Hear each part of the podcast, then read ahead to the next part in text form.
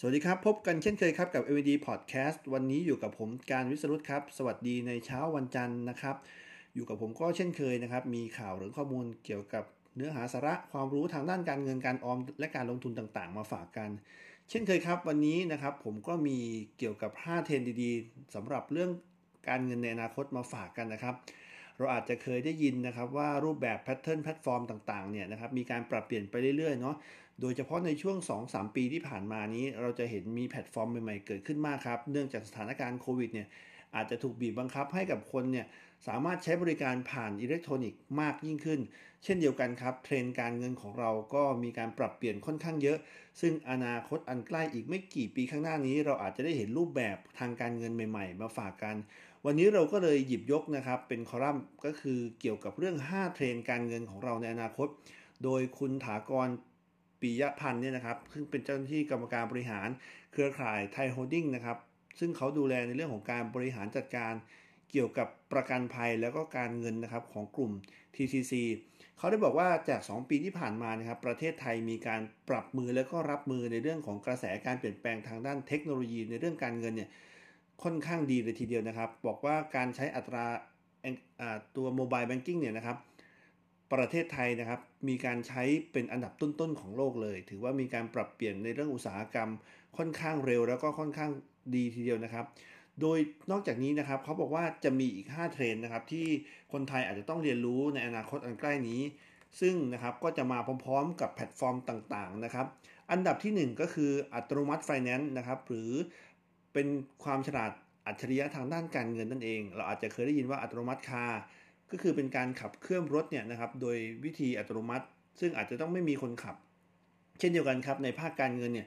เขาก็จะใช้การบริหารทางการเงิน เป็นระบบแบบอัจฉริยะ ยกตัวอย่างเช่นครับเงินเดือนของเราจะเข้าทุกวันที่ 24 แบบนี้ครับเราจะมีการจ่ายค่าน้ำค่าไฟนะครับทุกวันที่ 10 หรือการมีประกันผ่อนบ้านทุกวันที่ 13 จ่ายบัตรทุกวันที่ 20นะครับระบบต่างๆ พวกนี้ภายใน 30 วันใน 1 เดือนของเราเนี่ยครับระบบอัตโนมัติไฟแนนซ์เนี่ยก็จะเข้ามาช่วยวางแผน สามารถบริหารจัดการเงินของเราให้เป็นไปอย่าง smooth มากยิ่งขึ้น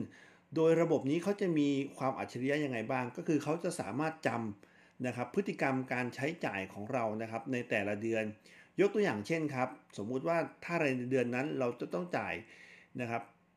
ค่าน้ำค่าไฟทุกวันที่ 10นะครับอย่างที่บอกแล้วก็จะมีการโอนเงินต่างๆ เขาก็จะมีการจดจำและก็จะสามารถบันทึกนะครับพฤติกรรมของเราว่าเราทำแบบนี้อยู่เป็นประจำหากในกรณีที่บางครั้งบอกว่าเงินเดือนเราอาจจะเข้าเลื่อนไปเป็นวันที่ 28 แต่เราไม่มีเงินที่จะจ่ายตรงนั้นเนี่ยระบบก็จะมีการดึงเงินตรงนี้ครับสำรองให้เราจ่ายไปก่อน 5-10 วัน ก่อนที่เงินเดือนเราจะออก แต่จะมีการคิดดอกเบี้ยแบบถูกนะครับเป็นดอกเบี้ยแบบรายวัน แล้วก็จะสามารถให้เราบริหารจัดการได้ง่ายขึ้น อันนี้คือเทรนที่กำลังจะเกิดขึ้นนะครับในเรื่องของอัตโนมัติไฟแนนซ์อันที่ 2 ครับลำดับที่ 2 ก็คือตัว IoT นะครับหรือ Internet of Things นะครับโดยสถาบันการเงินเนี่ยก็จะนำข้อมูลเชิงพฤติกรรมนะครับมาใช้ประโยชน์ เช่นการเดินทางของผู้คนรวมไปถึงการใช้แอปพลิเคชันต่างๆ สามารถดึงข้อมูลจากมือถือ ไม่ว่ากระทั่ง พฤติกรรมการขับขี่รถนะครับการที่เราขับรถมีความเร็วมากเร็วน้อย หรือแม้กระทั่งการเบรกของเรานะครับ ข้อมูลกลไกภายในรถยนต์ของเราเนี่ยนะครับ ในอนาคตเนี่ยก็จะถูกเชื่อมโยงเข้ากับ smart watch รวมไปถึงพฤติกรรมการออกกำลังกาย หรือการเต้นของหัวใจของเรานะครับ อันนี้สามารถเอามาวิเคราะห์ เพื่อประเมินสุขภาพ แล้วก็จะมีการนำเสนอแผนประกันสุขภาพ หรือแผนประกันอุบัติเหตุที่เหมาะสมกับการใช้ชีวิตของเราเห็นไหมครับ ทุกช่องทางเนี่ยนะครับก็สามารถนำเสนอผลิตภัณฑ์ได้ โดยมีการประเมินจากพฤติกรรมการใช้ชีวิตของเรา และอันดับที่ 3 ครับ ตัว banking as service นะครับซึ่งจะเป็นบริการใหม่ที่สถาบันการเงินจะให้ผู้บริโภคนะครับมีการใช้แพลตฟอร์มต่างๆ ในลักษณะเชื่อมต่ออัตโนมัติกับการเปิดบัญชีธนาคารของเรายกตัวอย่างเช่นเหมือนกระเป๋าตังค์อิเล็กทรอนิกส์เนี่ยแหละครับการสั่งซื้อประกันการสั่งซื้อนะครับผ่านอีคอมเมิร์ซต่างๆ โดยมีการอนุมัติให้สินเชื่อนะครับของ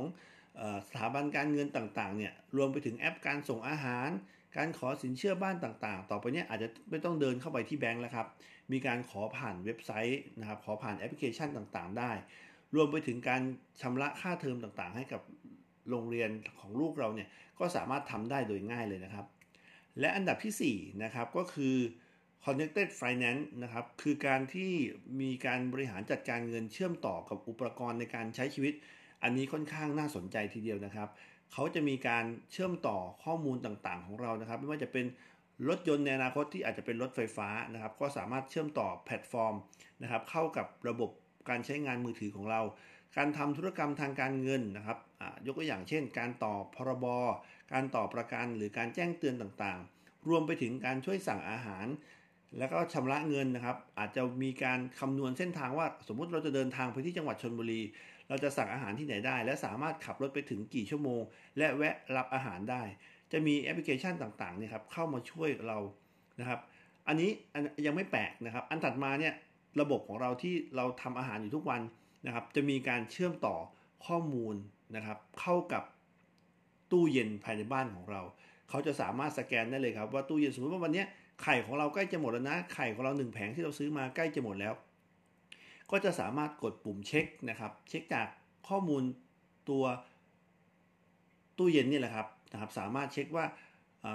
อุปกรณ์ต่างๆ ของต่างๆ หรือรวมไปถึงอาหารต่างๆ ที่เราเคยซื้อมาเนี่ยมีอะไรที่เหลือบ้าง มีอะไรที่ใกล้จะหมดบ้าง ก็จะแจ้งเตือนขึ้นมาที่แอปพลิเคชันมือถือ แล้วเราก็สามารถสั่งของนั้นผ่านแอปพลิเคชันแพลตฟอร์มของเราได้นะครับ ตรงนี้นะครับ อันถัดมาครับเทรนด์สุดท้ายก็คือเทรนด์ที่5 digital currency นะครับก็คือเป็นสกุลเงินดิจิตอลที่จะออกแบบโดยพวกกลุ่มเอกชนต่างๆ อันนี้เขาบอกว่ายกตัวอย่างเช่นที่เราเคยเห็นนะครับอ่ายกตัวอย่างเช่นริบบ้าของ Facebook หรือรวมไปถึงดิจิตอลหยวนนะครับ ซึ่งเป็นธนาคารจีนกลางเนี่ยนะครับก็จะเป็นคนออกเงินให้กับประชาชนได้ใช้กัน เราอาจจะเห็นหลาย ๆ กลุ่มที่เป็นสกุลเงินต่างๆ ที่ออกมาเนี่ยอนาคตเราอาจจะมีการใช้เงินแบบนี้ครับ ได้เห็นแพร่หลายมากยิ่งขึ้น ทดแทนการใช้เงินสดในปัจจุบัน แล้วก็นะครับเราอาจจะเห็นองค์กรภาคธุรกิจต่างๆ มีการออกเหรียญเป็นของตัวเอง หรือในปัจจุบันนี้นะครับเราอาจจะสามารถเห็นจากศิลปินดารานักร้องต่างๆ ที่มีการออกบัตรคอนเสิร์ตหรือรวมไปถึงมีการออกเหรียญต่างๆนะครับ เพื่อใช้ในวาระหรือใช้ในกิจกรรมคอนเสิร์ตนั้นๆ ในอนาคตเราก็จะได้เห็นมากยิ่งขึ้น ห็นไหมนะครับว่าอันนี้เราก็เป็น 5 เทรนที่เราต้องยอมรับแล้วก็ต้องปรับตัวนะครับในการที่จะ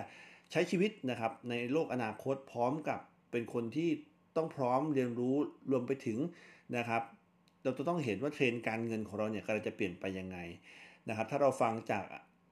ข้อมูลเบื้องต้นเนี่ยที่เขามีการวิเคราะห์มาแล้วครับว่าอาจจะเกิดขึ้นเร็วๆนี้ ซึ่งทุกอย่างที่บอกว่าเป็นไปได้ยากมันเป็นไปได้หมดแล้วนะครับในยุคทุกวันนี้ เพราะว่า ทุกอย่างมันสามารถเกิดขึ้นได้ แล้วก็สามารถที่จะพัฒนาปรับปรุงได้นะครับแพลตฟอร์มในไทยต่างๆเนี่ยในเรื่องของการเงินต่างๆ ก็จะเกิดขึ้นมาเยอะแยะมากมายภายในปีหรือ 2 ปีที่ผ่านมาที่เราเห็น